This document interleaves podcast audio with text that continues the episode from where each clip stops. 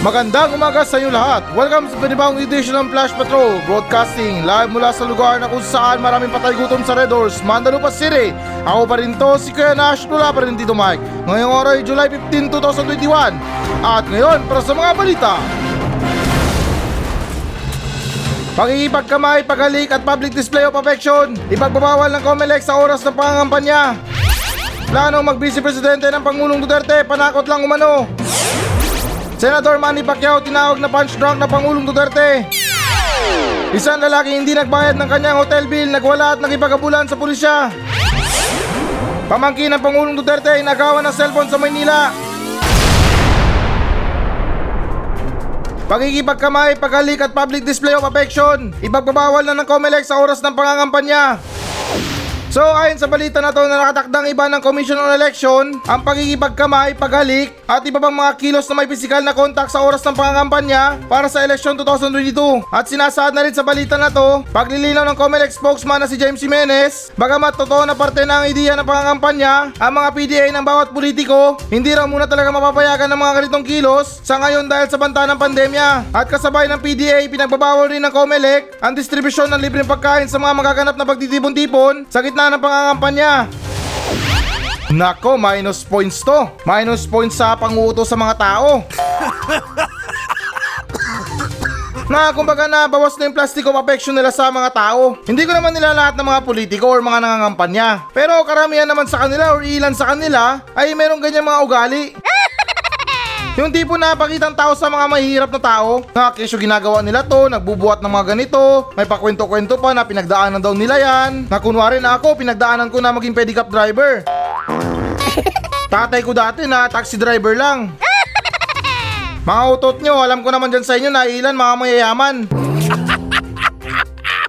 Tapos may pakwento-kwento pa kayo? Buti na na-maintain yung ganyang mga pangutos sa mga tao. Kasi nakakaya naman para sa inyo. Para sa akin kasi, sa ilang taon nyo na nagsisilbi dyan sa gobyerno, tinupad nyo ba yung mga pangako nyo sa mga mahihirap?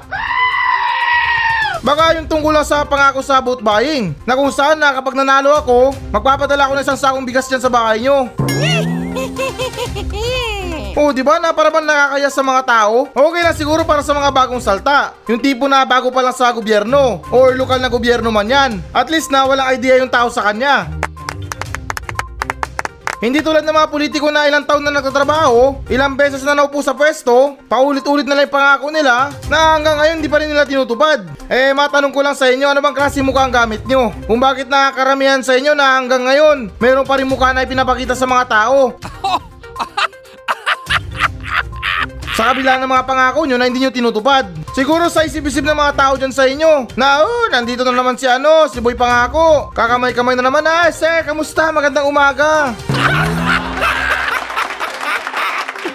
Ano, plastik-plastikan na lang tayo. Mga pangako nyo sa mga mahihirap na, oh, iaon ko sa hirap. Tapos yung iba dyan sa inyo na magsabi pa na, oh, hindi ako nangangako sa inyo, pero gagawin ko lahat ng mga kaya ko. Patulungan ko lang kayo.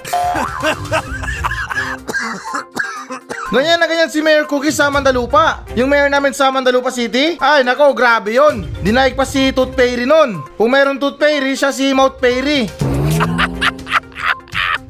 Panay kuda ng kuda ng pangako, pero wala namang ginagawa yung buwang. Although na may ginagawa naman siya na tama naman. Na anong nakarang eleksyon, pinangako niya sa mga squatter area or sa mga squatter na mga tao. Pag nanalo ako ulit, aalisin ko na kayo dyan.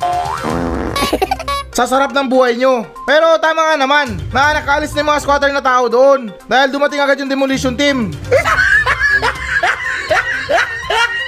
Agad-agaran na pinalaya sila agad doon. At ngayon yung lupa na yon na ngayon naging Robinson na. Wow! Robinson ng Mandalupa. At anyways na, ito may iba rin tayo ha. Since na online naman tayo lahat ngayon, at ganoon na rin sa mga estudyante, na kung saan na nag-aaral sila online class, ba't di kaya na gawin nating online campaign? Total, pandemya naman ngayon. Eh, tingin ko na imposible naman talaga na 100% na masusunod ang mga protocol. Imposible yan na 100%? Ay, sos, kwento mo sa pagong. Talagang magtutumbukan pa rin yung mga tao dyan sa mga lugar nila na uwaw na uwaw sa ayuda. Although na kahit na hindi nila makontrol yung mga ganyang sitwasyon, pero tingin ko na ilan sa mga politiko pabor sa mga ganyan. Para naman na malaman nila kung gaano karami yung mga supporters nila. Kaya mas mainam na siguro na magkaroon tayo ng online campaign. Gumawa sila ng Facebook page nila. O hindi naman kaya group chat. Eh nakakasigurado naman ako na hindi naman lahat ng tao dyan sa mga lugar-lugar nila pabor sa isang politiko. Pati para sa akin nararamdaman ko sa mga ibang tao na alam nila na yan. Or alam nyo na yan. Na alam nyo na na ilan sa mga politiko na pinaplastic lang kayo. Pero wala akong binibigyan ng pangalan dito, halinawin ko lang. At anyways na ganun pa man, since na pinagbabawal na yung pagkakamay, at ganun na rin sa paghahalik, ay wag na lang kayo siguro magtaka kung makipaglaplapan sa inyong mga politiko. Pero itong tradisyon na sinasabi nila na kung saan na yung pagkikipagkamayan sa mga tao ay normal na yan. Pero hindi ko lang maintindihan itong pagkikipaghalikan. Seryoso ba to or baka beso-beso lang? Kasi kapag sinabi natin na pagkikipaghalikan, lalaki man yan or babae, baka ipatulpo pa. Mga kampanya ka na lang, mga halik ka pa ha, manyakis ka. Oh, di ba? Na baka naman na beso-beso. Kasi kapag sinabi natin halik, ay para bang kahulugan niya ay lips to lips. Eh, iba naman yung kahulugan ng beso-beso. Na yung kahulugan pisngi sa pisngi. Pero ewan ko ba, baka na siguro mga politiko dyan kung ano bang diskarte nila. Baka yung iba dyan daanin na lang sa pagkapot ng sobre, sabay pakindat-kindat na lang. Sunod naman tayo na balita. Plano mag-vice presidente ng Pangulong Duterte. Panakot lang umano. So ayon sa balita na to na inamin ng Pangulong Duterte na panakot lang raw aniya ang kanyang planong pagtakbo sa pagka-vice presidente ng bansa sa 2022. At sinasaad na rin sa balita na to, agad naman niyang nilinaw na talagang itutuloy niya ang kanyang posibleng kandidatura kung ito ay makakabutihan niya sa bansa. Karugtong nito kung hindi naman raw makakatulong sa Pilipinas, ang kanyang pagtakbo hindi naman daw niya itutuloy bagkus sa kanyang paniniwala ay makakaragdag lang ito sa kasulukuyang kaguluhan sa politika. Hay nako, yung mga ganitong klaseng balita talaga napakawalang kwenta. Na para sa akin na parang paulit-ulit na lang. Matanong ko lang, ano bang klaseng benefits ba na pwede makuha ng mga Pilipino dito? Sa mga ganitong klaseng balita. Para sa akin na wala rin itong pinagkaiba sa mga walang kwentang topic na tungkol sa mga alien. Na kung saan na pwede natin pag-usapan buong araw. Pati grabe naman talaga. Ito hindi naman sa amin na masama ah. Matapos magbiro ng Pangulong Duterte tungkol sa West Philippines Sea, na kung saan din na nagmukha siyang payaso doon. or joker man yan, ngayon ginawa niya multo yung sarili niya. Sino man tinatakot niya tungkol sa mga ganito? Kasi para sa akin ha, sa pagkakaunawa ko, pero bago pa yan, nalinawin ko lang, hindi ako kritiko ha, nilalabas ko lang yung opinion ko tungkol kay Duterte. At yun na nga na mabalik tayo. Para bang pinapakita ni Duterte sa mga kalaban niya na kapag tumakbo siya sa pagka-vice presidente or anong klaseng posisyon man niya sa gobyerno, ay automatic na mananalo agad siya. Hindi naman natin hawak lahat ng mga utak ng tao or mga isipan ng mga tao para sabihin na, oy, boto pa rin kami sa'yo. Linawin ko lang, hindi ko minamasama ang balita na to. Pero kayo, alam niyo na siguro mismo. Kaya medyo naiinis lang ako sa dami-daming pwedeng balita tungkol sa mga problema sa Pilipinas ay para bang nauna pa itong mga ganitong klaseng balita tungkol sa mga plano na walang kwenta. Para sa akin na may karapatan naman siya ulit na tumakbo sa pagkapangulo or vice president man yan. Wala naman siguro nagbabawal sa kanya na, oy, wag ka nang tumakbo, bawal na. Mga senador nga na nakulong dyan na pwede pa rin bumalik sa trabaho nila sa kabila ng mga aligasyon nila tungkol sa korupsyon, ay nagawa pa rin nila makabalik sa trabaho nila or may alala ulit sa pwesto. Maraming mga halimbawa dyan pero hindi ko na lang bibigyan ng pangalan. Kaya anyways na ganun pa man, minsan napapaisip na lang ako tuloy tungkol sa Pangulo natin. Kung miyembro pa siya ng sex bomb. Kasi yung plano niya sa pagtakbo sa posisyon, parang spaghetti. Pababa ng pababa. Kaya kayo guys, matanong ko kayo, kung sang-ayon pa rin kayo sa Pangulo natin na tumakbo sa susunod na eleksyon, na para bang section lang yan sa mga classroom, na kung saan na anong dati section 1 siya, ngayon plano niya na mag section 2. Pati ito, dagdag ko na sa mga katanungan nyo. Kayo guys, naramdaman nyo ba yung pagiging Pangulo ni Pangulong Duterte? Na kung saan na sinabi niya rin dito na talagang itutuloy niya ang kanyang posibleng kandidatura kung ito ay makakabutihan niya sa bansa. Kung meron kayong tugon dyan or opinion tungkol dyan, ay pwede nyo itugon yan sa Facebook page ng Flash Patrol. Huwag kayo maya, pwede rin kayo magpa-shoutout doon. Kaya ulitin ko, kung meron kayong mga tugon sa balita ko, at ganoon na rin sa topic ko na to, ay pwede pwede nyo i-message sa Facebook page ng Flash Patrol. Pero linawin ko lang ha, na tungkol sa balita na to, hindi porket na para bang nabubuisit ako sa balita, ay isipin nyo na dilawan na ako. Wala akong pinapanigan sa dalawa na yan. Dahil alam ko na pare-pareho lang sila. Nakakulang na lang magkapalitan sila ng muka. Sunod naman tayo na balita. Senador Manny Pacquiao tinawag na punch drunk na Pangulong Duterte. So ayon sa balita na to na tinawag kamakailan ng Pangulong Duterte na punch drunk si Senador Manny Pacquiao. At sinasaad na rin sa balita na to, ang punch drunk ay isang brain injury na natamo ng isang individual nang dahil sa matinding suntok. At matatandaan na kung saan ni Pacquiao ang DSWD na siya nabigo umano sa pagpamamahagi na nasa 10.4 bilyong pisong tulong sa ilalim ng Social Amelioration Program. Parang medyo masakit yata itong punch drunk na to ah. Eto, para sa akin lang ha, sa pagkakaintindi ko. Na para ba sinabi lang ng Pangulo na sira ulo si Manny Pacquiao? Kasi yun na nga, sinabi nga dito na ang punch drunk ay isang klaseng brain injury na natamo ng isang individual nang dahil sa matinding suntok. Eh ano ba si Manny Pacquiao? Di ba boksingero yan? So parang nangangahulugan para sa akin na parang sira ulo si Manny Pacquiao. Ewan ko lang sa pagkakaintindi nyo. Pero anyways na hindi ko rin gaano maintindihan itong tension sa dalawa na to na kung saan na bakit ba sila nag-aaway or para bang mayroong tension sa pagitan nila. Kasi ganito yan ha, sa pagkakaintindi ko kay Manny Pacquiao, wala naman siguro siyang pinagbibintangan. Kumbaga na mayroon lang siyang nalalaman. Na yun na nga, korupsyon. Pero ito naman si Pangulong Duterte ay talagang bilib na bilib sa administrasyon niya. Wala naman sigurong perpekto na tao or gobyerno man yan. Kaya para bang hindi naniniwala si Pangulong Duterte tungkol sa mga sinasabi ni Manny Pacquiao. Kumaga meron lang siyang nalalaman. Na yun na nga, sinabi niya yung mga nalalaman niya. Pero si Duterte talagang bilib na bilib sa sarili niya. Na para bang siya si 100%. Boy 100%. Super perfect sa pagtatrabaho. Kaya nalulungkot ako sa mga ganitong klaseng aligasyon dahil yung isa gusto lang naman makatulong pero yung isa naman to hindi maniwala. na para bang nagmumukha rin siyang guilty. Kasi kung wala naman talaga na nagaganap na korupsyon sa administrasyon, patunayan niya. Pahiyain niya si Manny Pacquiao. Tungkol sa mga binabanat sa kanya ni Manny Pacquiao. Oh, di ba na ganun kasimple lang yun. Kung wala ka talang ginagawang masama, tama yung pamamalakad mo sa pamahalaan, ay talagang 100% may sapat ka na confidence para sabihin sa mga tao yan. Na ako, si Pangulo, wala akong ginawang korupsyon, malinis yung pagtatrabaho ko, although na baon-baon tayo sa mga utang, pero okay lang yan, at least walang korupsyon na naganap. Oh, di ba yung mga ganung klaseng explanation? Alam ko nararamdaman ko sa Pangulo na malakas yung kumpiyansa niya na walang nagaganap na korupsyon sa administrasyon niya. Dahil nga na iniisip niya naging mabuti siyang boss or naging mabuti siyang presidente.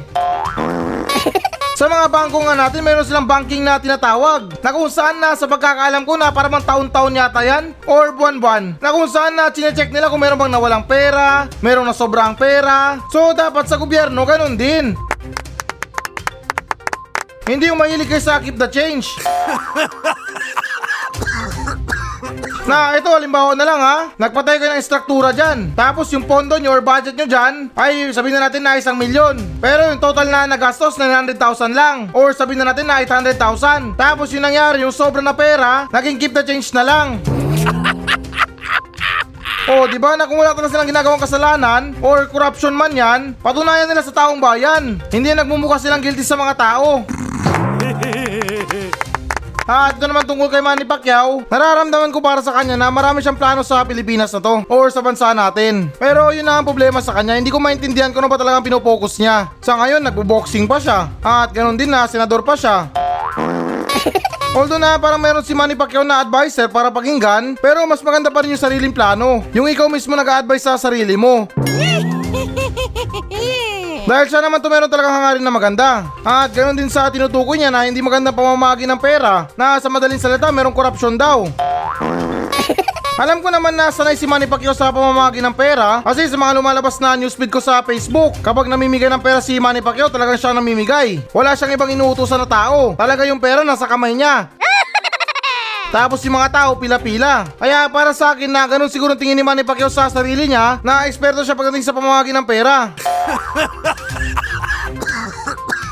Pero itong 10.4 billion peso, subukan niya kayo pumahagi sa mga tao na isa-isa. Baka magpasko na lang ulit, di pa naubos ang pera. Sunod naman tayo na balita. Isang lalaki hindi nagbayad ng kanyang hotel bill. Nagwala at nagipaghabulan sa pulisya. So ayon sa balita na to na isang lalaki ang hinabol ng higit isang oras na mga pulis mula Quezon City hanggang Maynila matapos itong hindi magbayad ng kanyang hotel bill at magamok ng gulo. Ang naturang lalaki ay kinilalang si Arvin Tan at sinasad na rin sa balita na to matapos ang habulan matagumpay naman na aresto ng mga otoridad si Tan. Alam nyo napanood kong video ng tao na to eh. Talagang sobrang lupit ng kalbo na to. Para sa akin na masira ulo pa siya sa siraulo. Kumbaga na siraulo na isip bata. Eh, mantakin nyo ba naman? Sa loob na mahigit isang oras na pag-ipagkabulan sa mga pulis, ang dami niya na damage, ang dami niyang binangga.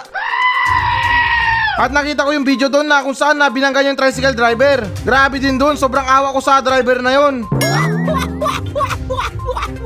Na walang hapas niya na binangga lang talaga. Hindi niya malang inisip kung anong pwede mangyari sa tricycle driver na yon. Pero nung nahuli na siya, kung nandun na talaw sa eksena, sarap pumpiyangin ng ulo nun eh. Nagre-reklamo siya sa posas niya na masakit. Eh siya naman itong gumagawa ng dahilan kung bakit na sumasakit. Pahiyaw-hiyaw siya doon na ang sakit, ang posas ko masakit. Aray, aray! Ito yung kriminal na best actor. Sayang kung nag-artista tong tao na to. Eh, este na itong kalbo na to. Malamang napakaraming award nito. Grabe din ang drama niya, wagas na wagas talaga. Na para ba sa eksena na yun siya pang api. At sa mga hindi pala nakakaalam tungkol sa tao na to, etong si Arvin Tan nasangkot na to sa gulo dati. Na sa pagkakaalala ko na 2017, nang dura siya ng pulis. At ganun din, nang gulo din siya. Kaya hindi ko maintindihan kung bakit nasa labas pa rin to. Sa mga normal na eksena nga, manuntok ka lang ng tao dyan. Pag pinapulis ka, mas rehas ka kagad. Samantalang itong tao na to, dinuraan niya na yung pulis, nag-amok na siya, hindi niya pa nirespeto yung mga pulis natin, ngayon nasa laya pa rin siya. Wow! Kaya ano nangyari? Naulit na naman. Ganyan ba talaga mga Duterte yung mga inchik? Ah, kaya naman pala, karamihan sa mga Chinese ngayon nag-aangas-angasan. Pero hindi ko naman nila lahat, karamihan lang. At ganun pa man na itong tao na to, itong si Arvin Tan na to, talagang napakaswerte niya na sa Pilipinas niya ginawa to. Dahil kung nagkataon sa Amerika yan, or sa ibang bansa, baka hindi to sinikatan ng araw. Dahil ibang klase yung mga pulis sa ibang bansa, especially sa Amerika. Ay nako, walang sino-sino doon. Kapag lumabag ka sa batas, ay talagang yari ka. At ganoon na rin kapag nagmatigas ka sa mga pulis, kung hindi bala ang aabutin mo, mataas na voltahe ang aabutin mo. Pati seryoso yan, mga pulis doon, walang sino-sino. Kahit na anak na mayaman ka, o hindi naman ka, mayamang tao ka. Wala na sila, hindi na sila mag-aaksaya ng panahon para tanungin kung sino ka. Kapag inatake mo isang pulis, tapos ka. Dito naman sa Pilipinas, ay yung mga magnanakaw lang walang sinisino or walang kinikilala. Eh, tingin nyo may oras pa yan sila na magtanong sa inyo na hoy, hold up to. Pero bago pa ang lahat, sino ka?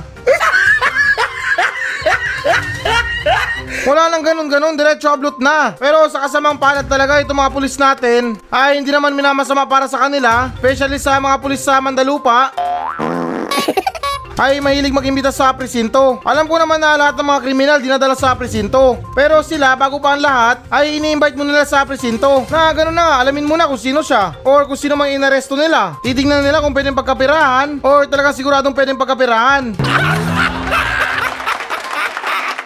Pero linawin ko sa Pulis Mandalupa yon. At anyways na ganun pa man, ito tungkol sa nangyaring trahedya na to, na kung saan na itong si Kalbo na to tumakas sa mga otoridad at nagwala na rin, ay sana na masampahan to ng karampatang parusa. Kasi paulit-ulit niya nang ginawa to. Huwag na natin nahintayin pa na gumawa pa siya ng mas malaking gulo. At dagdag ko lang sa topic na to, siguro kung Pilipino tong kalbo na to, baka doon pala sa Quezon City bulagta na to. Iba talaga nagagawa ng mga taong mayayaman, no? Or sa mga foreigner na yan. Kasi pagdating sa mga mahihirap, ang hatol sa mga ganyang issue or sa ganyang panggugulo, dead or alive. Huliin nyo yan, dead or alive. Pero pagdating sa mga mayayamang tao, especially sa mga Chinese, na uy, Chinese, pera to. Habulin nyo ha, pero dapat buhay. Sunod naman tayo na balita. Pamangkin ng Pangulong Duterte ay nagawa ng cellphone sa Maynila. So ayon sa balita na to nahuli sa kamera ang ginawang pag-agaw ng mga salarin sa cellphone ng isang lalaki sa Legarda Street sa Maynila. Matapos mahuli ang mga sospek, agad rin itong humingi ng dispensa na malaman nilang pamangkin ng Pangulong Duterte ang kanilang biniktima. Kita mo na yan, kaliit-liit talaga ng mundo. Sa dinami-daming pwede pang biktimahin, pamangkin pa talaga ng Pangulo. Nako, patay tayo dyan. Alam nyo guys na minsan sumasagi rin sa isipan ko. Ito, matagal na to pala isipan sa isipan ko. na what if kaya na mabiktima rin ng mga pulis or ito mga magnanakaw ang isa sa mga pamilya ni Pangulong Duterte. Kasi tulad ng sinabi ko kanina, ito mga magnanakaw na to wala na tong oras na magtanong sa mga biktima nila na kung saan na hoy hold up to. Pero bago ang lahat na sino ka? Wala nang ganun-ganun yung mga magnanakaw. Pero natawa lang sa balita na to, na sa dinami-daming pwedeng biktimahin, ay ito pa talang pamangkin ng Pangulo. Eh alam niyo naman siguro yung pagmamahal ng mga tito natin. Sa lahat ng miyembro ng pamilya, yan ang swak na maging tropa. Seryoso yan, totoo yan. May mga kaibigan din ako na mga tito nila, barkada nila. Nakakasabayan nila sa inuman, kasabayan nila sa paglalaro. Kasi itong mga tito na to na kahit na may kaidaran pa, parang bagets pa rin or sunod pa rin sa uso yung mga ayos nila or yung mga foreman nila. Kaya nga kadalasan na binabarkada nila mas bata sa kanila. Pero hindi ko naman nila lahat ng mga tito. Based on my experience lang sa tropa ko. At ganun pa man na bago pa magkalituan dito, ay balik tayo sa punto. Nagtataka lang ako kung bakit na naglalakad yung pamangkin ni Pangulo. Tapos na doon pa talaga sa madilim na lugar. Baka naman na humble yung kabilang side ng pamilya ni Pangulo. Eh syempre, di ba yung mga iba dyan, anak lang ng mayor or pamangkin lang ng mayor. Or kahit na sabihin natin na pamangkin lang ng kapitan. Talagang di kotse pa yan or di motor. Oo, oh, seryoso, para sa akin totoo yan. Kaya baka ng mga pamangkin na mayroong mga tito na mayor. Pero ganun pa man na ganyan talagang kinalabasan, pag kulang talaga yung mga police visibility natin. At ganun na rin sa mga bantay sa mga lugar-lugar. Pati ito talaga mga pinagtataka ko. Sa mga lugar na madidilim na yan, hindi ko maintindihan kung bakit na wala silang pampaayos dyan. Eh magkano lang ilaw? Kahit na siguro na malit na ilaw para dyan, basta lumiwanag lang yung mga lugar na madidilim, ay para sa akin na okay na yon. Kasi sa mga lugar na madidilim, dyan talaga mga pugad ng mga magnanakaw. Halo-halo na, dyan na nangyayari mga kalokohan. Mga mayroong tinatapon na mga bangkay, may hino-hold up, may nire-rape. Kaya panawagan ko sa mga namumuno dyan na mayroong mga lugar na madidilim, mga vampira ba kayo? Magkano lang pampaayos para dyan? Alam nyo na para sa akin dyan kayo nagkakabutas sa mga tao na kung saan nasasabihin ng mga residente nyo na grabe naman to si mayor or si kapitan para dito lang sa madilim na lugar na to hindi man lang mailawan. Pero silipin yung mga bahay nila. Ultimo na siguro na surot makikita mo dahil sa sobrang liwanag. Pero wala naman ang binabanggit na pangalan dito. Kasi ito sinasabi ko, panawagan lang sa mga namumuno dyan na mayroong mga lugar na madidilim. May mga security camera nga kayo dyan. Pero yung mga pag-responde nyo sobrang bagal. Eh ano pang aabutan nyo dyan? Para kayong mga pulis sa pelikula na sa ending na lumalabas. Kaya ganun pa man din na good luck na lang sa mga suspect na to. Ipagdasal nyo na good mood yung Pangulo. Dahil nakilala nyo ba yung lalaki na nag-viral? Na kung saan na sinabi niya, buti na lang daw na hindi pa daw president si Duterte. Kasi kung si Duterte daw yun na wala na, finish na. So ito nang pinakahihintay nyo, magbabasa na tayo ng audience mail. Mula sa mga nagmensahe sa atin sa Facebook page ng Flash Patrol. At bago ang lahat na nagpapasalamat ako sa mga bagong audience na nagmensahe sa akin, um, gusto ko lang sabihin sa inyo na maraming maraming salamat dahil sa kabila ng lungkot na nangyayari sa akin, ay nandyan kayo para pasayahin ako. Pero bago pa tayo magiyakan dito, ay babasahin ko na yung unang nagmensahe sa akin. At yung pinakaunang nagmensahe sa atin ay nagmula kay Jemerson Bidad Orke ng Luwag City. Sinabi niya na, Hello Boss Nash, keep it up and more power sa Flash Patrol. Ang lakas ng programa mo at Magic FM sa Toda namin. ESS Toda. Naka-magic kami dahil gusto naming maging okay. Dahil pag naka-magic ka, okay ka. Mukhang ibang magic yata ang tinutukoy mo paring Jemerson. Yan ba yung magic na inihitit? Hindi, joke lang. Pero anyways na paring Jemerson, maraming maraming salamat sa pagmensahe sa akin ha. Hindi ko rin talaga akalain na meron pala nakikinig sa programa ko na mga tricycle driver. Kasi alam mo na paring Jemerson, sa totoo lang talaga nagalito sa mga tricycle driver. Pero hindi naman talaga sa nila lahat ng mga tricycle driver. Kasi dito sa Metro Manila, ang dami merong mga ugali na liko muna bago lingon. Hindi mo na lingon muna bago liko. Sila liko muna bago lingon. Kaya kapag mayroon silang nasagi or hindi ka na-aksidente sila, sila pa tong galit. Tapos ito na excuse lang sa mga iba ha. Yung mga ibang tricycle driver, grabe maningil. Mapapasabi ka na lang na kuya ano ba tong tricycle mo? Dumadaan ba to sa kalawakan? Pero ganun pa man na nagpapasalamat pa rin ako sa mga katulad nyo na tricycle driver na sumusuporta sa programa ko. At ito katanungan na lang parin Jemerson. Pero idadaan ko to sa Ilocano. Since na tricycle driver ka naman siguro, adda na damag ko si Kayo, nga tricycle driver dakil team butido yo. Hindi ko alam yan pero sabi ng kaibigan ko na itanong ko doon sa mga tricycle driver yan. At ganun pa man na sana mabigyan mo ako ng reply dyan yung tungkol sa tanong ng kaibigan ko. At ganun pa man din na maraming maraming salamat sa pagmensahe sa akin ha. Inikahit ko pa rin yung mga kasamaan mo na makinig sa akin sa Flash Patrol. At ganun na rin na makinig kayo sa amin sa Spotify. At yung sunod naman sa nagmensahe sa atin ay nagmula kay Benji Vargas Ratuita Jr. ng Pasukin Ilocos Norte. Sinabi niya na idol pa shoutout dito sa Pasukin Ilocos Norte sa pinagtatrabuhan kong CJ Joshua Metal Crap and Aluminum Works dito sa Barangay San Isidro, Pasukin Ilocos Norte sa National Highway. Thanks idol, araw-araw kaming nakikinig sa'yo. So okay, shoutout sa'yo dyan Benji Vargas Ratuita Jr. ng Pasukin Ilocos Norte. At gusto ko lang sabihin sa inyo to mga taga Ilocos Norte na naimbag nga adlaw yu amin nga taga Ilocos Norte. Agdigos kayon, ayat-ayatin ta ka mo. At ganoon na rin na shoutout sa mayari ng CJ Joshua Metal Craft and Aluminum Works. O para sa mga gusto na magpagawa ng gate dyan or anumang klaseng gawa sa mga bakal. Magpunta lang kayo sa Barangay Isidro Pasukin, Ilocos Norte, dyan sa may National Highway. Na kung gusto nyo magpagawa ng rehas para sa mga asawa nyo na lasinggero or mga sabungero ay magpunta lang kayo sa CJ Joshua Metal Craft and Aluminum Works. Dahil kung sila man ang gagawa, panigurado, himas rea sa mga asawa niyong lasinggero at sabungero.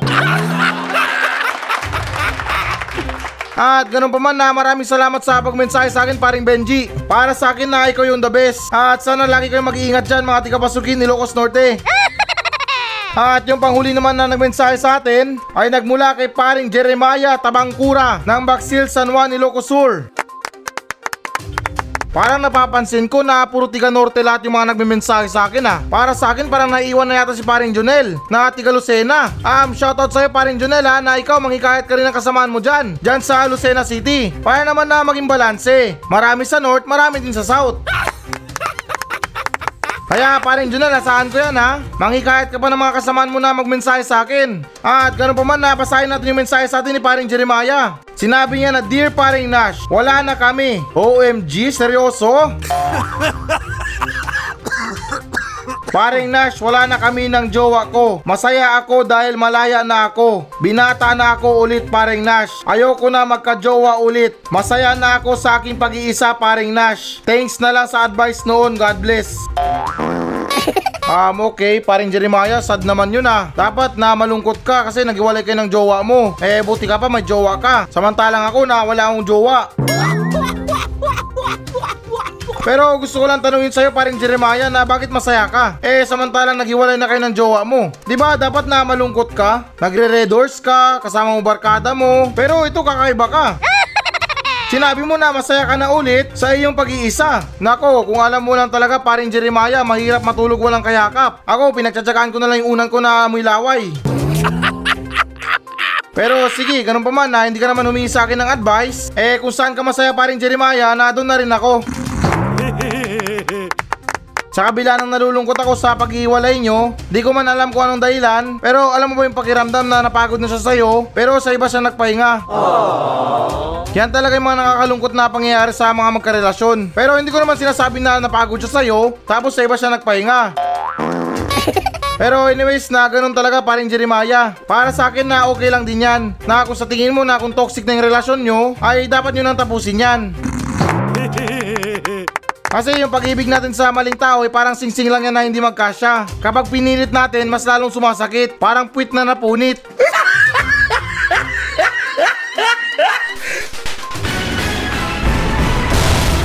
Hello guys, bago natin tapusin ang show na to, ay hinikayat ko lang yung mga audience na mag-message sa akin dito sa Mandalupa Station. Lahat ng mga question nyo, lahat ng mga comments, mga complain, or compliments man yan, ay susubukan kong tutugunan lahat yan dito sa aking show. Pumunta lang kayo sa Facebook page ng Flash Patrol at mag-iwan kayo ng message nyo doon kung ano bang gusto nyo iparating. Na kung may problema kayo sa mga buhay nyo, sa mga bahay nyo, kung meron kayong gustong palayasin, ay chance nyo na to na para sabihin sa akin. At ako na mismo ang papalaya sa kanila. At hindi lang nagtatapos doon. Pwedeng pwede ko rin kayong shoutout sa aking show. At ipinapangako ko na matutugunan ko talaga yan. Napaka-desperado ko na sa lahat. Kaya please lang, kung meron talaga kayong mga message, may mga saloobin kayo tungkol sa mga sinasabi ko, ay wag lang kayong mahiya. Kaya tandaan, FB page Flash Patrol. At please guys, pakipollow na rin. Kasi talagang desperado na ako sa buhay.